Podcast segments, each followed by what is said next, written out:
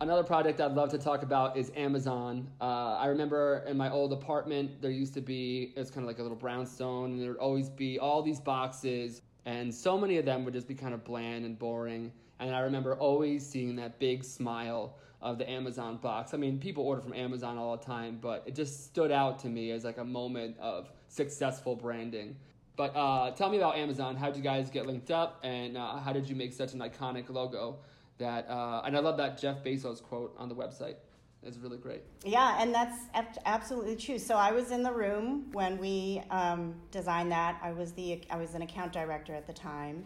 So we were called in by his VP of marketing, who had um, we had worked with her on another tech startup brand. So she called us in, and Jeff Bezos himself briefed us. And basically, at that time, oh my God, I'm nervous just hearing that.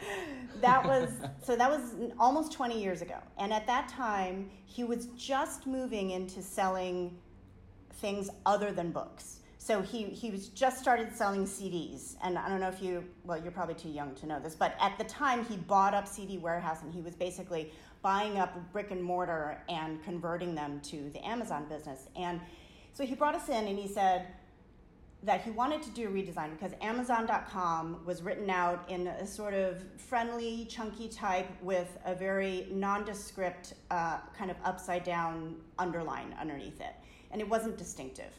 And it was not ownable, as they say. No, exactly. Right. Um, the name was memorable, but nothing about the identity was memorable. And and he said he basically said the brief was was twofold. Number one, customer service is more important at Amazon than anything else. To the point, and he lived this truth, to the point that he would not print two color logo uh, stationery because he said, What does my customer get from that? Nothing. So he was so focused on putting all of his the reinvestment of money into customer service and improving every part of that journey. The second thing that was important to him was the fact that he was moving into selling other things other than books and he said eventually I'm going to be selling everything under the sun. And we, of course, all of us in the room were like, yeah, right, this is not going to happen. What, what else could you possibly sell? And we actually asked him, we said, what is the most kind of out there thing that you're going to sell eventually? And he said, furniture.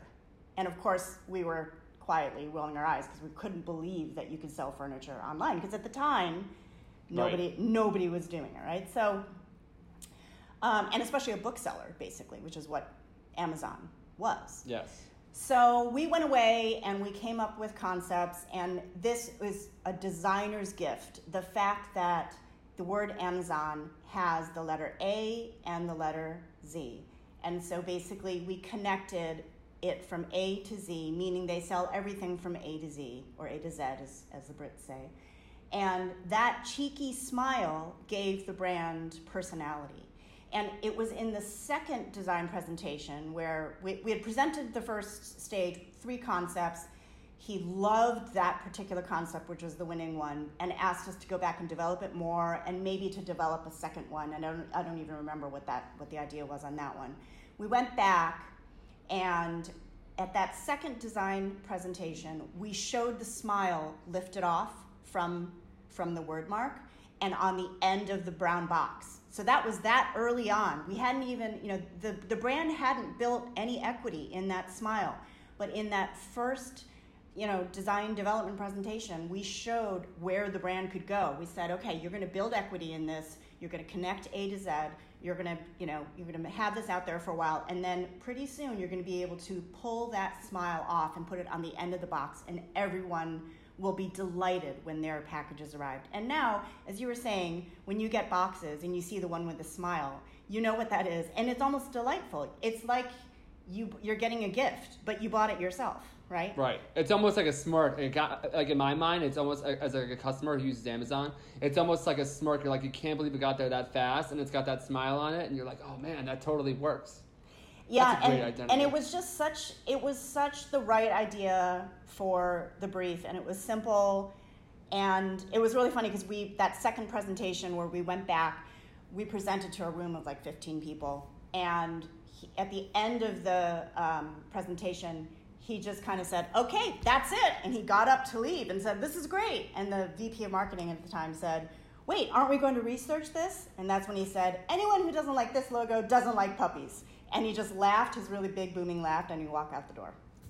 Wow, That that is the coolest thing ever. Um, this podcast is now over. That there will never be a cooler story than that. That is amazing. I love that so much.